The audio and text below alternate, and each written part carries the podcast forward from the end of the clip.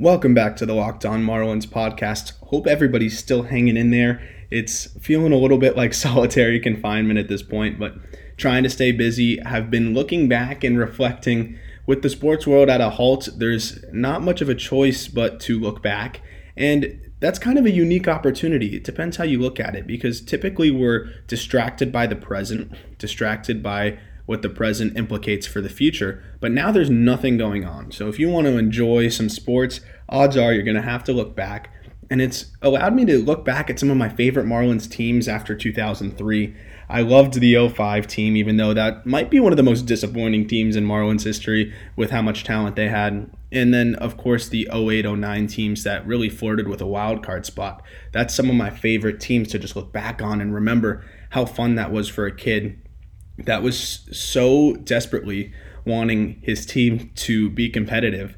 And 0809 was as close as the Marlins have been since 2003. And that was a blast for me. I mean, I remember talking about Manny Ramirez potentially coming to the Marlins, and I'm pretty sure the guy that broke up the deal was uh, Mike Stanton. No, no, no chance the Marlins were giving up Mike Stanton for an aging Manny Ramirez, and it was the right move for the Fish but just crazy to look back at how different the times were. But now we're moving forward, and there's a bunch of young players coming up, and I'm hoping that there'll be a 12, 13 year old kid just like me that will enjoy watching these young players in a couple years, just like I did with Dan Uggla, Hanley Ramirez, and all those other guys in 2008, 2009. So this episode's going to be a little bit different. I'm not necessarily going to throw the ads in the middle and all the things that you typically have to do in a regular episode because this is a special one. I really want to make a tribute to my father who passed away three years ago today.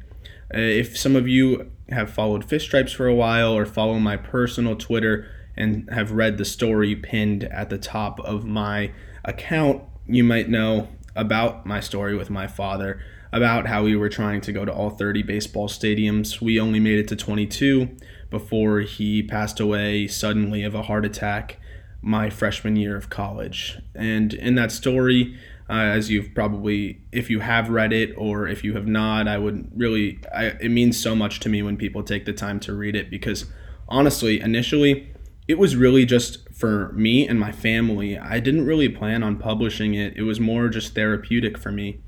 And once I wrote out the rough draft, kind of, I had some friends and family that were like, you need to publish this thing.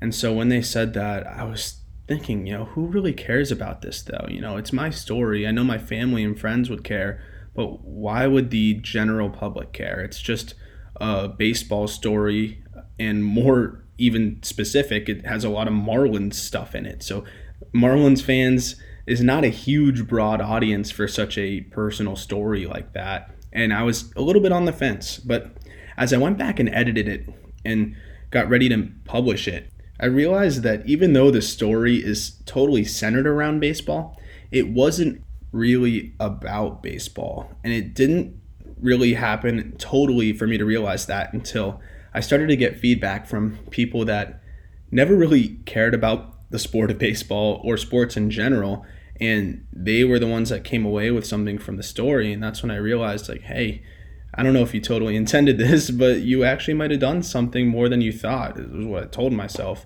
and it felt really good because i had people telling me you know this reminded me that what kind of father i want to be and that's exactly the most incredible outcome i could have had from it and because it, it doesn't have to be baseball right we can use whatever medium we want to be close to the ones that we love.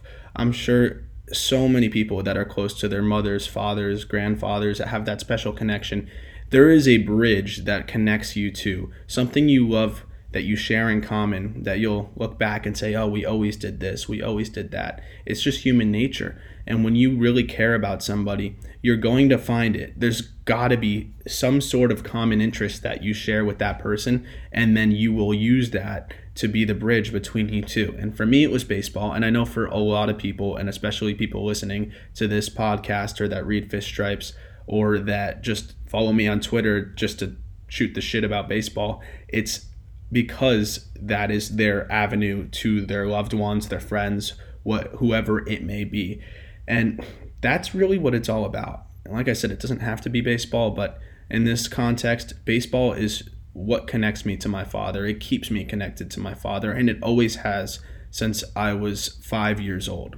You know, I have some memories of the earliest Marlins games because this is what's allowed me to look back on. And I wrote about some of them in the story, you know, some of my favorite baseball memories. But if you notice something in the story, a lot of the games that I talk about were just normal, regular, nothing games. By that I mean nothing really that special happened in terms of what happened on the field. It wasn't a big playoff game besides the World Series game I referenced. It wasn't this you know, record breaking game or a no hitter or this or that. It was just a game with my dad. And those are the games that when I look back, those are the memories that I have. Of course, I remember being at Joe Robbie Pro Player, Land Sharks, at whatever the stadium was. It kind of changed with the seasons at that point. But I remember being at the old Marlins Stadium and for games like Ken Griffey Jr.'s 600th home run. That was incredible, and an amazing memory. Or the Cody Ross walk-off three-run shot against the Reds when the Marlins were down two. Jeremy Hermida's grand slam in his debut. These are games that I will always remember, of course. And uh, Barry Bonds, his 300 or 300, 754th home run off of my man Rick Vanden Hurk. I mean, th- those are things I will, of course, always remember. But I remember those as just what I saw on the field, right? That's more of like a, a personal, individual memory.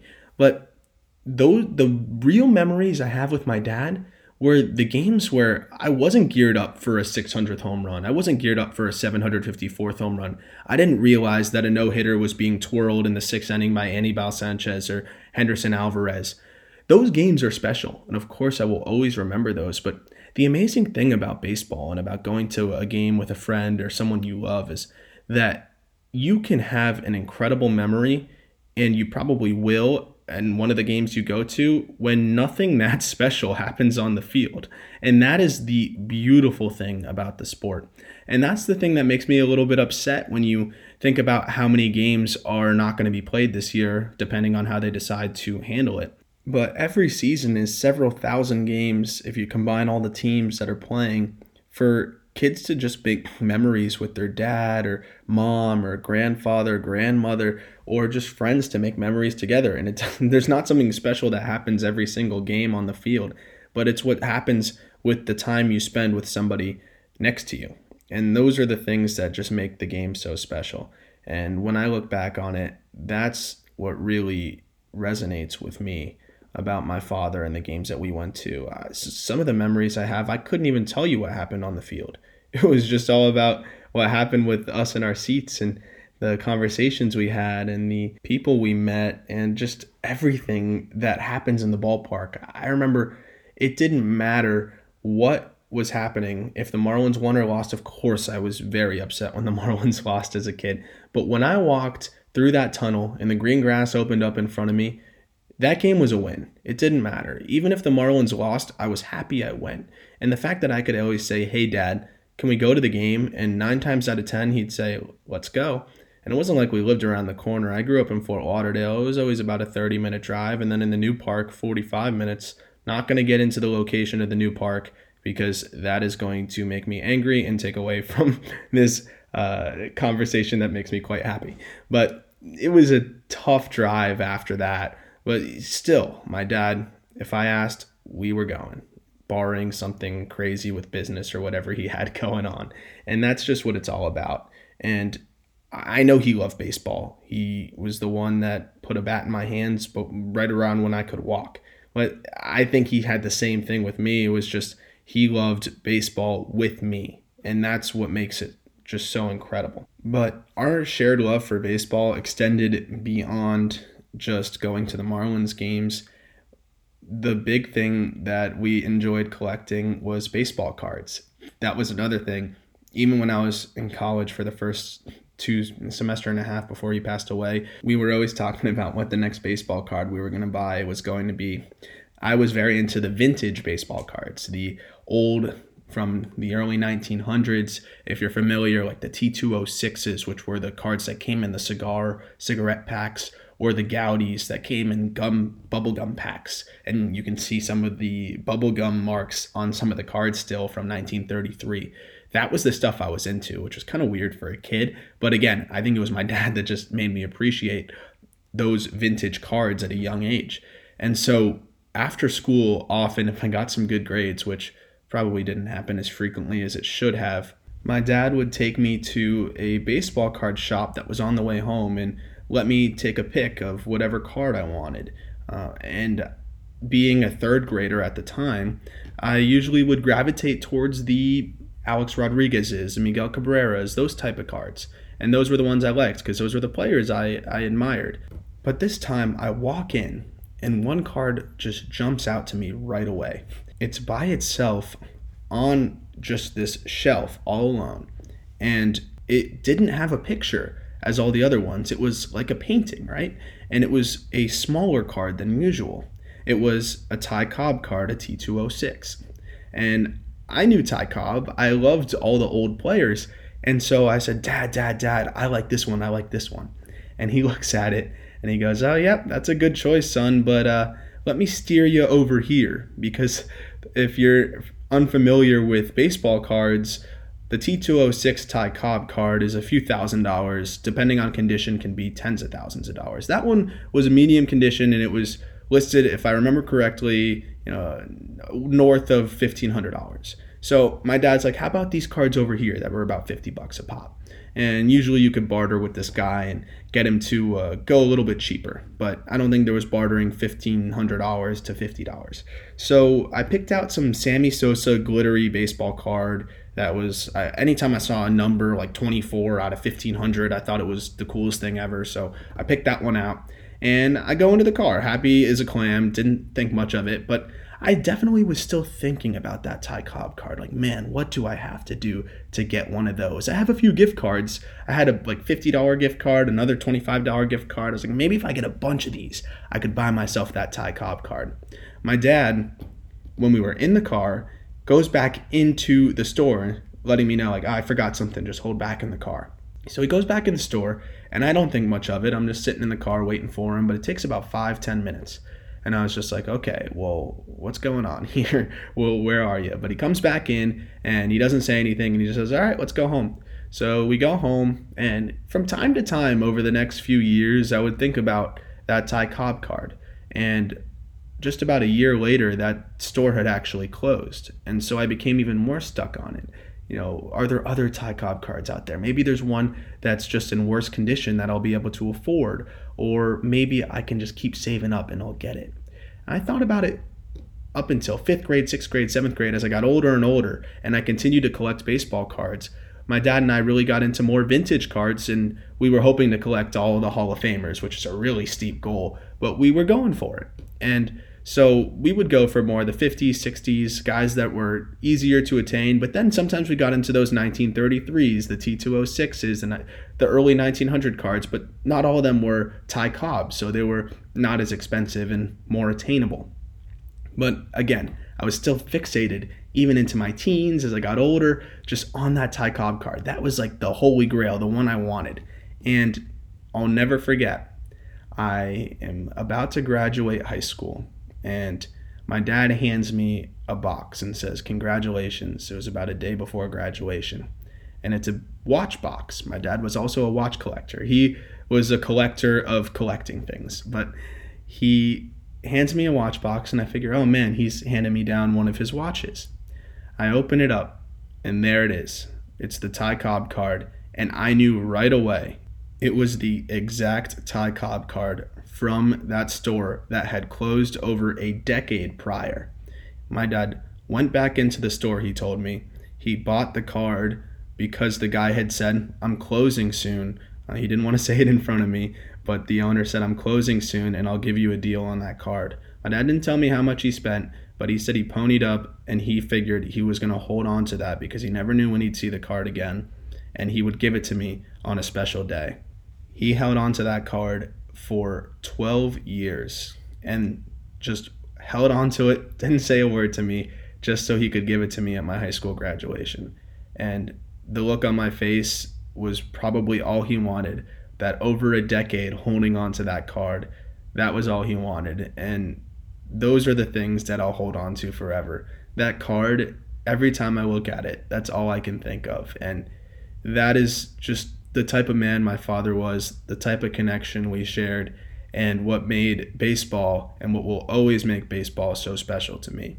As I'm now set to graduate college and continue pursuing a career in baseball, covering baseball, doing play by play, writing, and doing these podcasts, I reflect and I realize that I would not be on this career path if it weren't for my father. And every day I do something, whether it was last summer doing play by play. This summer I was set to do play by play for the Jupiter Hammerheads, which hopefully I'll be doing pretty soon and I'm very excited about. Every day I do these podcasts or I write a story or I write an opinion piece or I do play by play for baseball. I don't feel like I'm working for a second.